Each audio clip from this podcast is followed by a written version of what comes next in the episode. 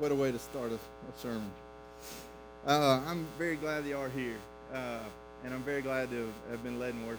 I really appreciate the band and Jordy. There's a new face on the bass tonight. I'm Jake. I'm also one of the pastors, which is always weird to say. I'm one of the elders here at the Ring, and we just want to, a lot of times we take the summer, we try to give Josh a little rest, and we also kind of let y'all hear our hearts. A lot of times maybe that doesn't happen, but tonight I get to preach, and I would think I've done this a couple years, at least once a year, and it never gets easier. Like I just I'm gonna try to vomit back if I do, so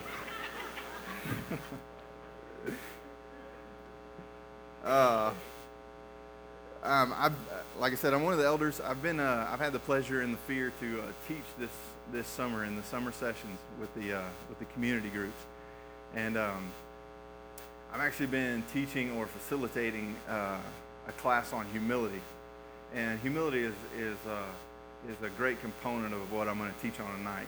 I hope no one sighed from the classes. Don't leave because it's totally new. I got a whole new deal. And don't get mad, because it might be better than what I taught you the last couple weeks. So, it's new stuff.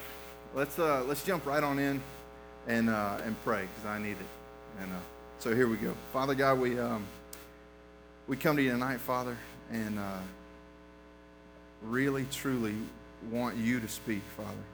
Lord, take away any fear, nervousness, or quickness. Help there to be comfort here as I stand before my family, my community. Lord God, may your will be done. Honestly, may it not be cliche. May what you want to be said and may you want to be heard, may that be done here in this place tonight with this group, this body. We love you, Father. Lord Jesus, we're here because of you. We have abundant life because of you, and we just praise you for it. We ask this in your name, Jesus. Amen. All right. Let's open up to Matthew chapter 18. Can y'all see me if I step down? Like I went invisible. I can't see y'all, so I'm going to step down.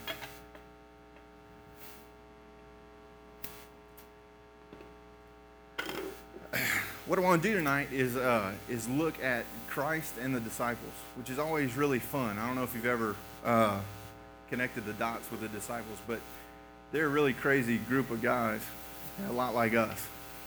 And so let's go on there. 18 verse 1 through 4.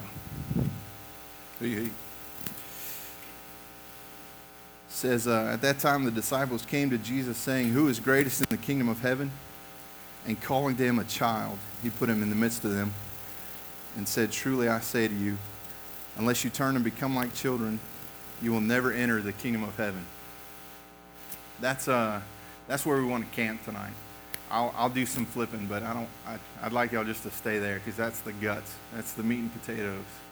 And it's an odd deal. It seems like such an easy thing to do. But it's actually pretty hard to do that, to become like a child. I'm not sure I truly understand what it really means. But I'm going to give you some context in the disciples, in their world in that day. Like I say, I picture them to be like a group of us. You know, I have a group of friends that would be y'all, and so maybe not all of us, but it is, I picture it to be just a bunch of guys trying to walk life, you know, doing the best they can. Good times. I'm sorry. I went good times on y'all. The disciples, it's odd because there was a degree of jealousy in their midst, and you'll read it here, kind of, if you find it. But they came to Jesus. And they said, "Who's the greatest in the kingdom?" And so me reading it, not so much out of context, but if I start it at chapter 18, I'm assuming they want to know the greatest follower of Christ ever. So I'm assuming they're looking for an Abraham or a Moses or a David or all the giants of the faith. And it turns out that in my reading, in my commentaries, things like that, that these jokers may have actually wanted him to say one of them. And that's funny to me. It's funny, even though I would do the same thing, you know. I long for acclaim. I long for that, that recognition. But Jesus, he kind of flips it. Well, I'll tell you this. Some of that is because of a few things. We take Peter, for instance. Peter, I don't know if you've ever thought this, maybe that Peter was the favorite. You hear about Peter a lot, you know. And so you look back, Peter got to walk on the water. I mean, he did it. He jumped out there. Peter walked on water. In the verses before, the tax collectors came to Peter and said, hey, does your teacher, does your rabbi pay taxes? And Peter said, well, yeah. And so he went back to Jesus. He kind of answered on his behalf, went back to Jesus. Jesus said, okay, we'll pay the tax. He said, go throw a hook, go fishing, and the first fish you catch, it'll have a shekel in its mouth, and pay the taxes for you and I. Dude paid Peter's taxes. Like, that's awesome. I think that's where some of the jealousy comes in. Peter also was part of the three, Peter, James, and John, that went up on the mount at the time of transfiguration. And so in that group of 12 at the time that were walking with Christ to Jerusalem, walking with Christ to the cross, regardless of what they knew, I believe that there was competition. There may have been jealousy. There was basically brotherhood, you know. Are y'all getting the same feedback I am? Is it good? You hear me? All right. That may be the Lord speaking in my ear. All right.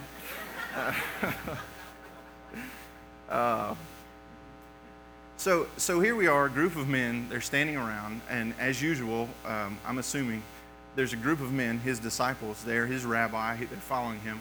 There's more than likely also a group of followers who have come to know Jesus' renown and hang on his every word. And I can only imagine that they're hanging on his every word. I mean, one of the guys says, I want to know who the greatest is. I'm sure crickets, like, automatically. We're ready. We're pumped and primed and ready to go. And so Jesus doesn't answer right away. He redirects. And that's what he does with us a lot of times. He redirects. And he doesn't answer. He says, truly, truly I say to you, unless you turn and become like little children, you will never enter the kingdom of heaven. So if you notice, that's not the answer. Like, they said, who's the greatest? And he told them, hey, unless you're like this, you're not even in it. And so here we are speaking truth, him redirecting. I'm not sure what spirit it was set in, if it was a rebuke or not, but he takes it a step further. Also with the child, what he does is then he answers. He says, unless you humble yourself like this child, then will you get in, then will you be the greatest in the kingdom of heaven. And again, culturally, just to try and help, this is not expected. Like Jesus is always just shocking them, just killing them. And this kid, he calls a kid over, and he says, unless you're like this kid, then you're not getting in. Unless you're like this kid, then you'll be the greatest. Kids were like women back in the day. This is not a joke, Reynolds. Kids were like women. Honestly, that culture, children and women were just disregarded. They were not valued in certainly spiritual religious circles. So for him to reach over or to call over a child, that had to be mind-blowing. If I was a disciple, I would just quit asking stuff, because he would just be killing me. Like, I don't know. Let's look at his answer one more time. He says, truly I say to you, unless you turn, become like children, you will never enter the kingdom of heaven. King James Version says, be converted and become like children. ESV, turn, become. New Living Translation, turn from sins and become. And this is what I want to look at tonight, is just the turning that we're in need of as God's people. The about face, the repentance, the place that we've gone from children to where we need to come back to those children. So we're going to look at a little bit at what it means to be childlike, and then we're going to look at humility, and we'll be done. That's 7 pages though, so let's talk about kids. I'm not the resident expert on kids, but I do have them, and they are awesome. And a couple characteristics of children as I was just studying. And I agree with these. Children are quick to believe. They're quick to trust. They're dependent. And they are they have a strong desire to make others happy. Now I'm gonna make a disclaimer. And even one of the Greek words in the passage was translated as infant. So in my world, I'll use my world so I don't hurt anybody's feelings, except for Addie. Hi, Addie. And so, who knew the one person who walked out would be Addie?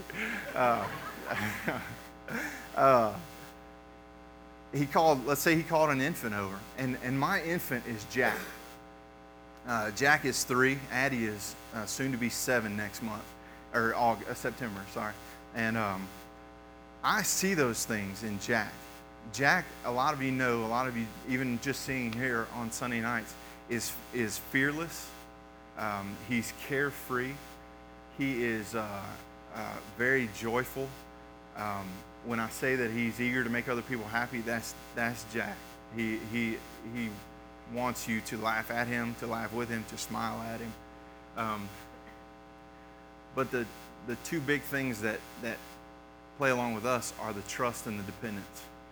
And so you think about a young kid like that, about an infant, and never have I come home from work and found Jack poring over the want ads with a red Sharpie, Xing out this and circling that and circling this. I come home from work providing for Jack. I've never really pushed that on him, but that's kind of a guilt trip he's not ready for. I come home working for Jack, for Chris, for Addie, for Joe. Jack's 3. He's not worried about where his next meal comes from. He's not worried about his bed that evening. He doesn't really care. He doesn't really care about those things. Jack's just rocking and rolling, and honestly, the connection, if you hadn't got it, is we've moved from that. And in no way does the scripture, he says, like a child. It says, you turn and become like children. We're not talking like Benjamin Button. We're not talking about become young children. We're talking about taking on the characteristics of children. So let's think about that. The trust, the dependence, the yearning to make others happy. Are we still there in our spiritual walks? As a father, as I've read and taught about as I've read and put all this stuff together, it's joyful. It's joyful to think about Jack, how he doesn't have to worry about those things, how he's not consumed with that, how the cares and the anxieties of this life haven't really hit him yet. And I'll be honest, Addie's going on 7. She's not, even at that young age, she's not quite where Jack is. She's starting to begin independence and to begin where she's starting to understand. And so this is where I'm at tonight, is I just want to talk with you about that turn. Let's go back. Let's go back. So along with that, when I say let's go back, like I say, I think we've walked away from it. I think that we've grown older. And the Bible talks about spiritual maturity. not craving the milk anymore, you know, growing. That is a total different context. This is in relation to our Father. There's no reason for us as young people, as children, as infants, as adults, as older adults, to ever walk away from God. You know, He's always that Father. That Father status never changes. Our earthly status, it changes a little bit. I left my father and my mother. I cleaved to Christy, and we are cleavers. And now we have begun that same, we have been blessed to have that same aspect. I have that relationship with my son. What has not changed my relationship with my father, regardless of how old or extremely young I really am. You know.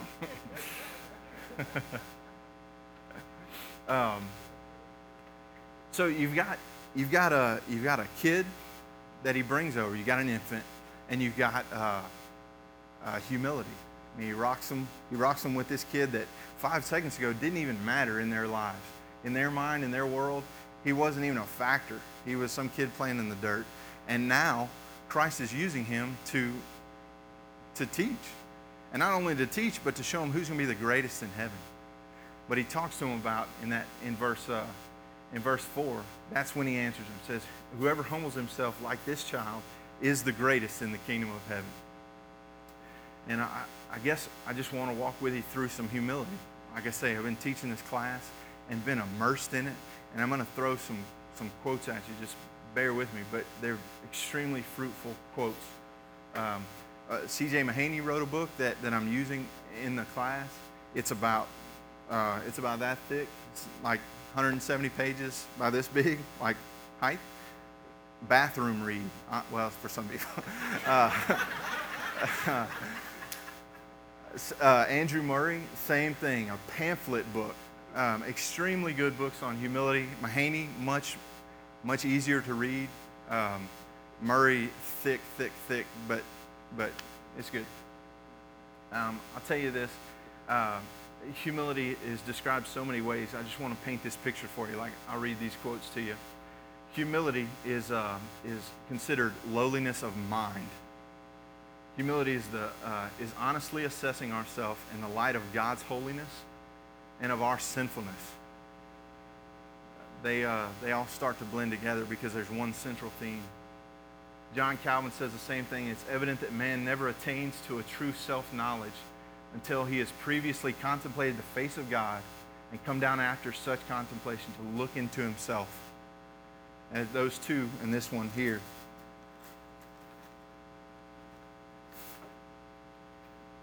This is from Murray. Like I say, Murray's almost Old English writing. When the creature realizes that God's is the true nobility and consents to be with his will, his mind, his affections, the form and the vessel in which the life and glory of God are to work and manifest themselves, he sees that humility is simply acknowledging the truth of his position as creature and yielding to God in his place. Let me sum all that up. Humility is acknowledging the truth of who God is and who we are. Creator and creature. And there's nothing derogatory about that. It's the truth. We are His creations. And we've come so far. How can we as creations walk away from that dependence and that trust of our Father? It's kind of mind-boggling. Sorry.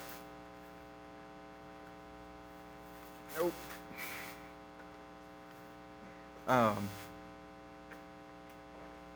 A guy named Warren Wiersbe said it means avoiding two extremes. And this is an issue we had in our class. You know, you talk about that definition of being low of mind. And the lower you can get, I believe, the better. But I was asked the question, can you go too low? You know, and it's a hard question, you know. If we're trying to become nothing, trying to become that entire sense of nothingness in humility, trying to become that empty vessel, that the idea that God can use me, I can be used in God's will as an empty vessel. Don't come to Him bringing any skill or gift or thing like that, but that idea, what happens if you swing the other way and you don't think anything of yourself? Is that humble? his definition addresses that. It says it means avoiding two extremes, thinking less of yourself than you ought to, or thinking more of yourself than you ought to. A truly humble person does not deny the gift God has given, but uses them to glorify God. And like I say, that helps me, because I fight, my spirit fights humility. I don't want to be that doormat that everyone walks over. But I don't want to hold, to something that I'm not. To be myself, to be humble, to be used by God. Humility is, I'm going to talk about pride for a second, because it's hard to frame humility without framing pride. They're very similar. Humility is the only way that you can come into God's presence. You think about prayer, you think about worship, you think about anything. It takes a bending of the heart. It takes a reverence, a humility to even come before God. But then you look at pride, and this is where our issues are. I'm right here with you guys. I'm gonna maybe talk about a few uncomfortable things, but I'm not talking at you. I'm talking with you. Pride is everyone's very aware of pride. Everyone's very, very versed in pride. Mahaney says that it's not if you're fostering pride somewhere in your life, it's where you're fostering pride. And I don't mean to be defeatist, but if you think about it, sin is the root of sin is pride. Murray says that the root of pride is not just the first of the seven deadly sins; it's the root of all sin. That pride can be the sufficient explanation of every defect and every failure. I don't want you to drift off or think about something else, but it takes some time this week, take some time tonight, and think about that. Pride, everything is traced back to pride. Not only is it the first sin, it's the first sin. That just happened. See what I did there? It's the first sin. Adam and Eve, the first scriptural sin that we know of. Satan twists us, tempts us using pride, using status to be as high or higher than God. And he totally just, you can't help but be kind of mad at Adam and Eve. But we're the same people. We're the same men. I'm sorry. Pride is, like I said, sufficient explanation of every defect, every failure. If we go back and we look at humility, like I said, if you accept my definition, that humility is the contemplation of God's face, the understanding, the acknowledging the truth of who God is, and then the understanding of who we are in that place, yielding to his will. If you accept that, then pride is the twisting of that definition. Pride falls short like so many things that are sin. Pride takes your heart, it takes your mind, takes what you think, and it compares to others. It compares way lower than God. Here we compare humility, the right comparison. Pride, the wrong comparison. I can look in our community, especially in our generation, I would say so. There's not an undercurrent, but a ribbon of pride running through us. A lot of times that pride, to me, manifests itself in entitlement. My truck. If I see someone, if I compare, if I use that lateral comparison, if I take Matt Iglesias, he's got this 4-door white Tundra. The back window comes down automatically. It's beautiful. I drive an 88 Dodge Ram Charger with no AC. In some plane, that could cause a problem for me every other day. I just don't understand why he won't give it to me. It says it in Acts. I need a truck with a lowering rear window, and he won't give it to me. But you think about our community. You think about those comparisons and how destructive they are. when we have a father's relationship, we have materials that we look at, and I'll be honest with you, there are times that I've asked God, why can't I have that? Why? I'm working hard. I have a family and a child and a family, a wife and a family. I meant baby. I have a baby and a family. I have all these things, but why? Do you guys ask yourself these questions? I mean, we look at comparisons. We look at how we're treated differently. There have been a few instances lately where I've seen that folks got upset they weren't invited to the same functions.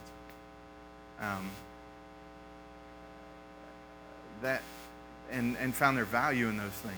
We find our value in these things: materials, our friend circles, our here's a big one, our boyfriend and our husbands, not mine. Wait, that's that old joke. Boyfriends, husbands, wives, girlfriends. Especially, like I say, our generation, our community, we're a rather young community. And so it's a given that we're going to sit here and say that a lot of times. What's wrong with me, Father? I'm not dating anyone. What's wrong with me, Father? I need someone that I can be married to. And those things are, if you listen to what I just said, they're prideful. I don't want to hurt anybody's feelings. But when you say, Father, I need this. Father, I need that. That's when we take our humility that we came into God with, and we totally throw it out the window, and we're saying to God that I know better than what you do. I know better than you. And you go back to the beginning. You go back to this kid. These disciples, they all had answers. They all had ideas. Oh, man, I hope he says me. I've been really good this month. I'm the greatest in heaven. Come on. But he says like a kid, like a child who doesn't even worry about these things, like a child who hasn't even developed pride yet. Man, what would it look like for us to go back to that, for us to turn and repent, to be converted from and to become like children who I was doing the lesson. Jack doesn't know what trust even means. Jack doesn't know what dependence means. And yet we have walked away from those concepts altogether. I hope no one's sitting here and saying, Jake, it's real hard for me to hear you preach that. You can't talk about entitlement issues. You can't talk about pride. You've got a wife and I have a great marriage. If you didn't know it, you have a great marriage, because I just told y'all. And you have kids. You've already got kids, and you've got a house and a home. You're incredibly handsome, and you're, I'm going to try and slide it. Wait, we're talking about pride. Okay. There have been times when I've struggled. There are times when I've struggled. We got three perfect kids, honestly. There are times when I wish Addie didn't have the burden that she had.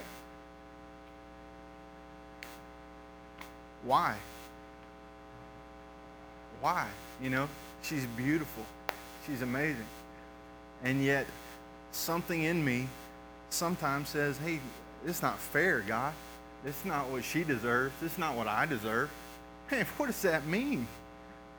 What does that mean? What am I, creator, saying I deserve? Where has that come from in our spirits? And I think, I don't know. It's tough. I just want to go back. After coming through this, I want to go back to where I trust in Him fully, where I depend on Him wholeheartedly, where I take the cares and the understanding that I've developed. Oh, I become a man. Man, that's not worth anything. Now I'm here at 34, and I'm wishing I could get back. I'm wishing I could get back to what trust and dependence I had. And I think He's calling us to do that tonight. I think He's doing that. He's grabbing that kid, and He's saying, you know, I don't know what your motives are, or He did. I know what your motives are, but you're asking the wrong questions. You're looking for the wrong answer. This is who's greatest. This is who enters the kingdom, is he who's humble like a child, becomes like a child. I don't think, I'm going to turn to the scripture. Y'all stay put. I don't think he's mad at us for asking why. Again, I wish that our spirits have turned from the asking why, but I don't think he's mad at us. Philippians 4, 6 and 7, do not be anxious about anything, but in everything by prayer and supplication with thanksgiving, let your requests be made known to God.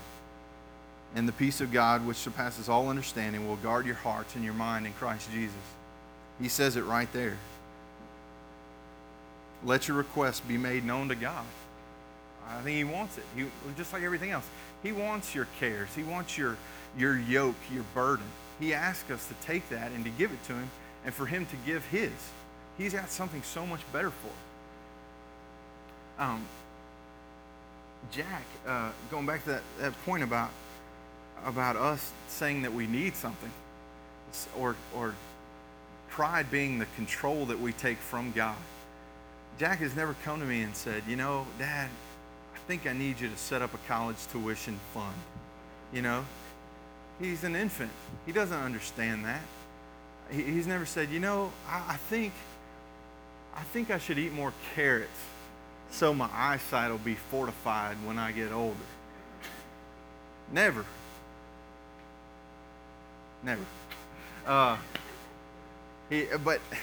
But he also does tell me what he thinks he needs. Yeah. Dad, I need a Coke. You know, and it's 8:30 at night. I mean, his eyes are bugging out of his head and he's shaking. I need a Coke.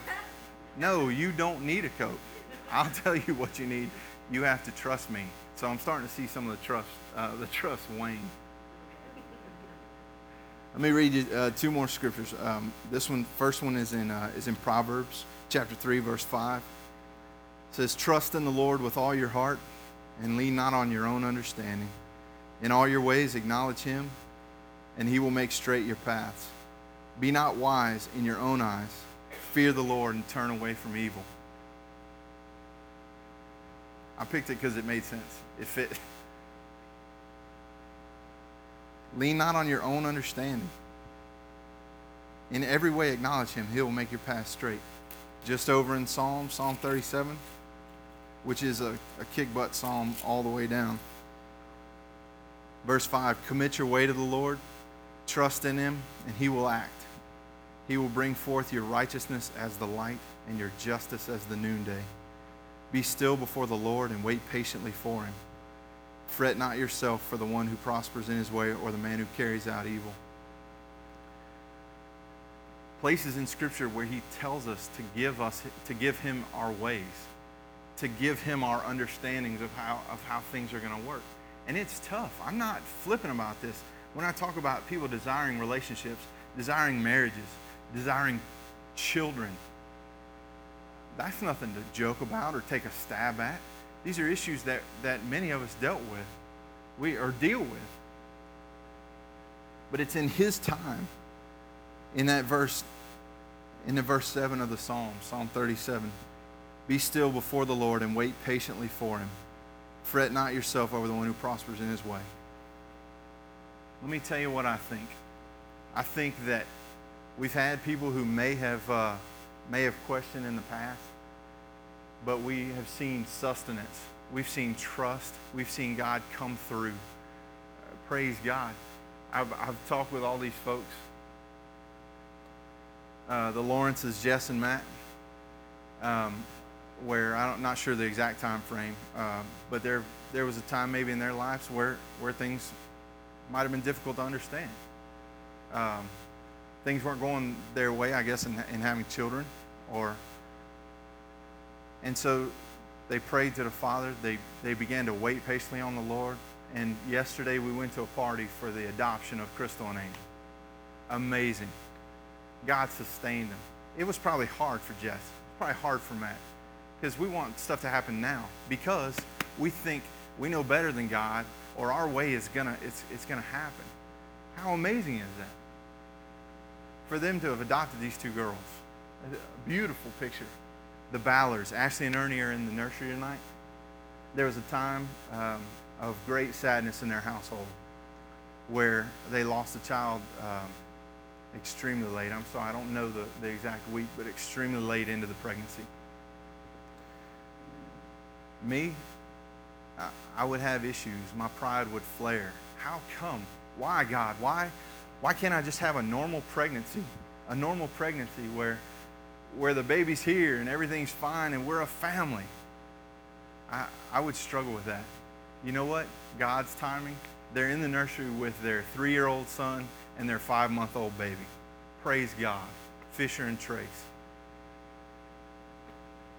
The Hawthorns, Kyle and Ashley.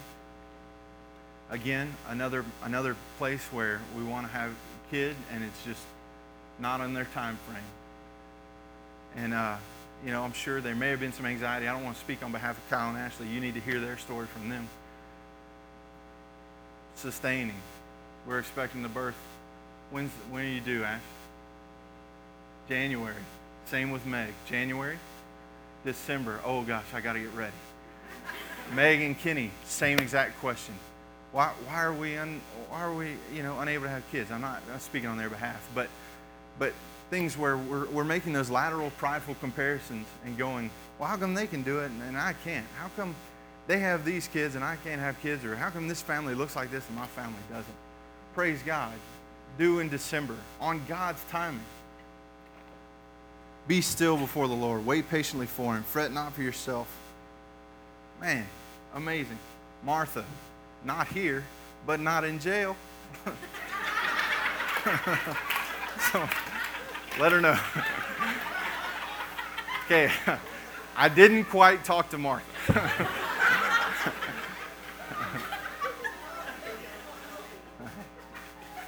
Am I over on time? Martha was, I won't say rescued by the ring. She was rescued by God over the course of several years. Rescued. I'm sure for Martha, a stressful time. I'm sure for Martha, not the path that she wanted to be on. But yet she sustained. God has sustained her and brought her to an amazing place. A beautiful part of this congregation, this body. A personal note, and I just hope this helps some of you. Chris and I, we're the same way. We had Addie.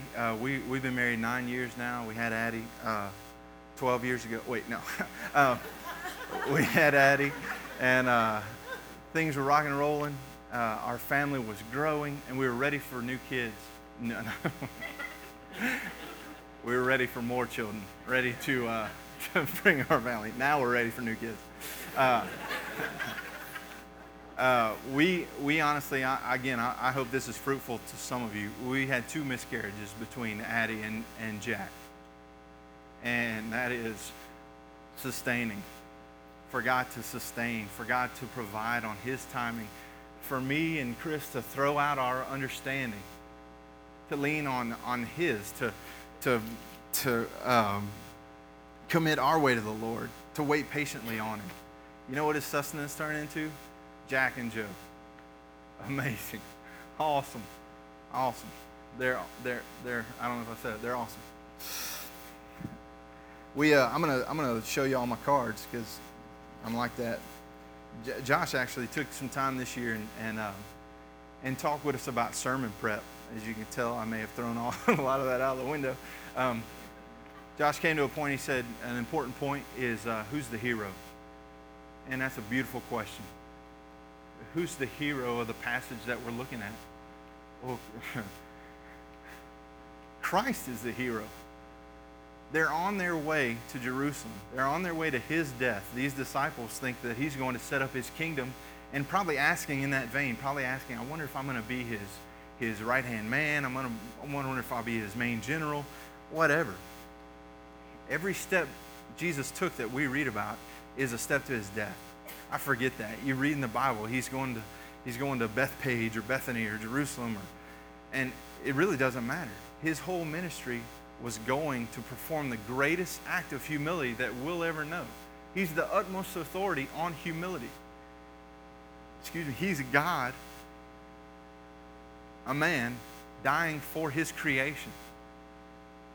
And so why have we walked so far from that trust and that dependence? Let me read you Philippians 2:8.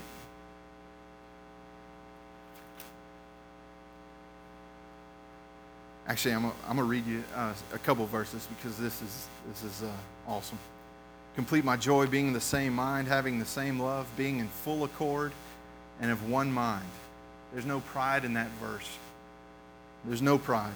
Do nothing from rivalry or conceit, but in humility count others more significant than yourselves. It doesn't say it, but that is humility.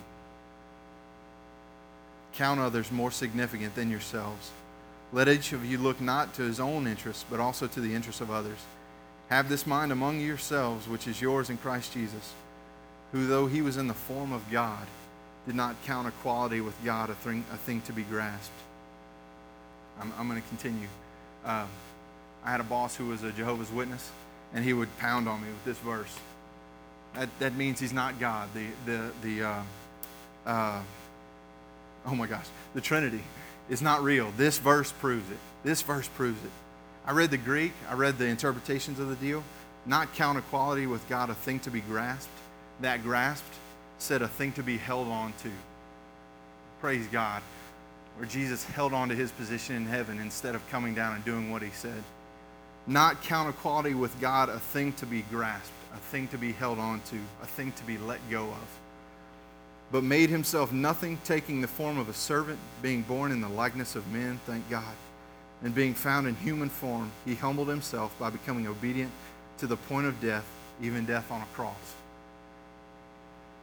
That is our humility story. Murray says that the cross, his salvation is our humility.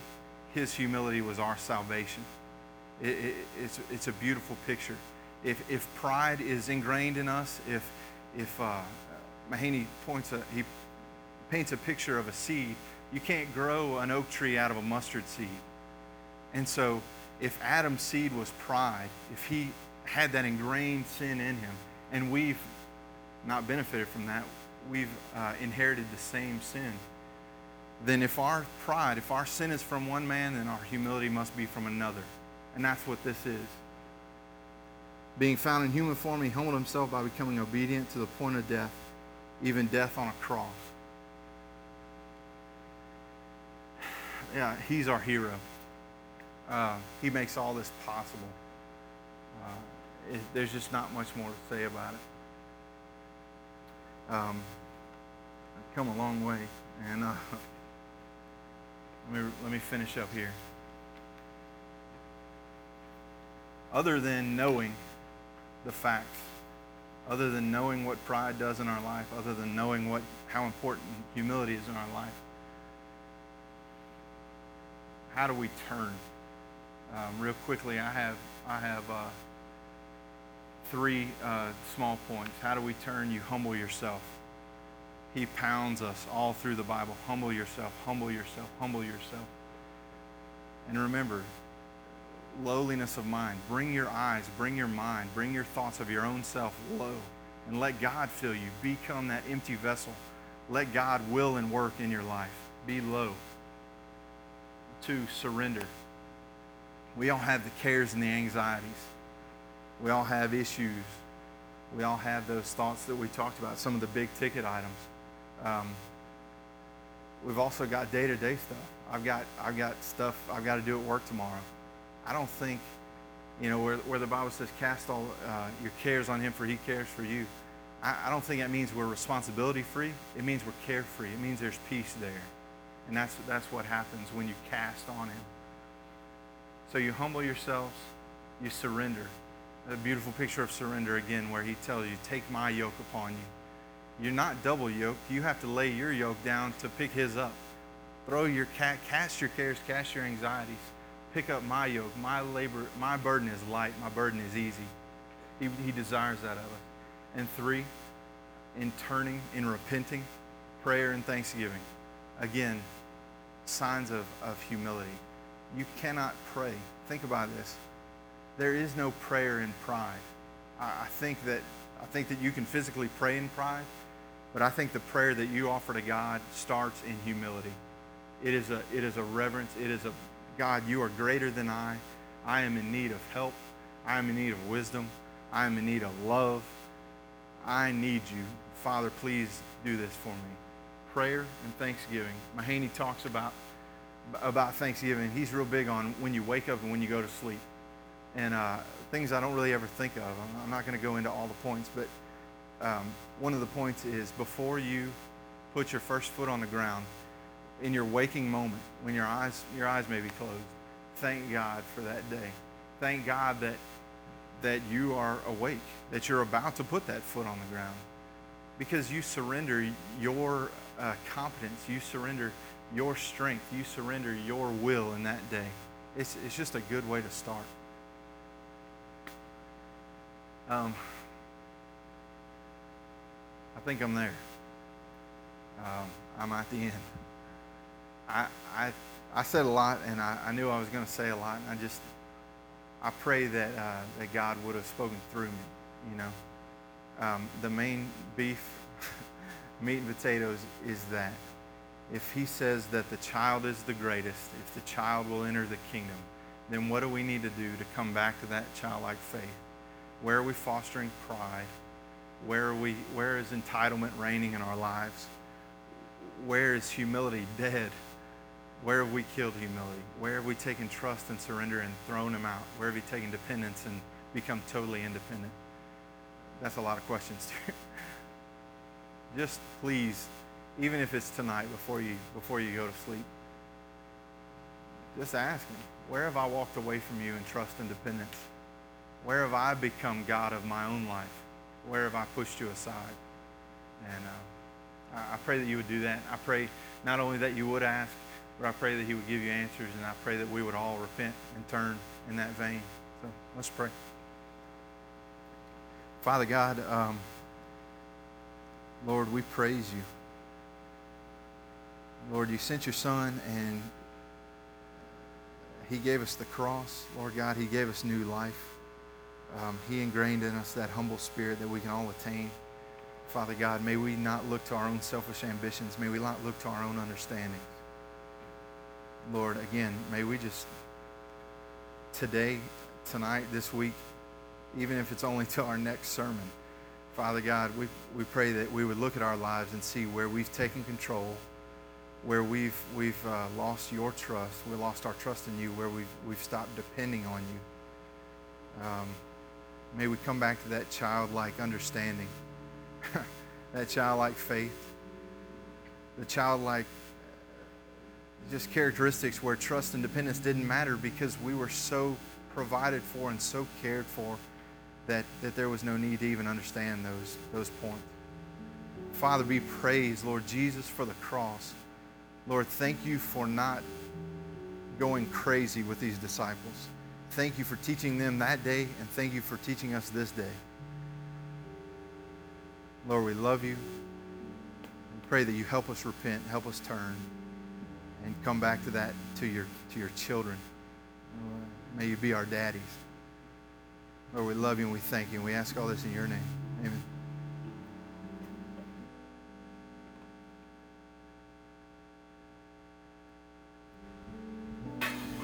So I'll stand up, yeah.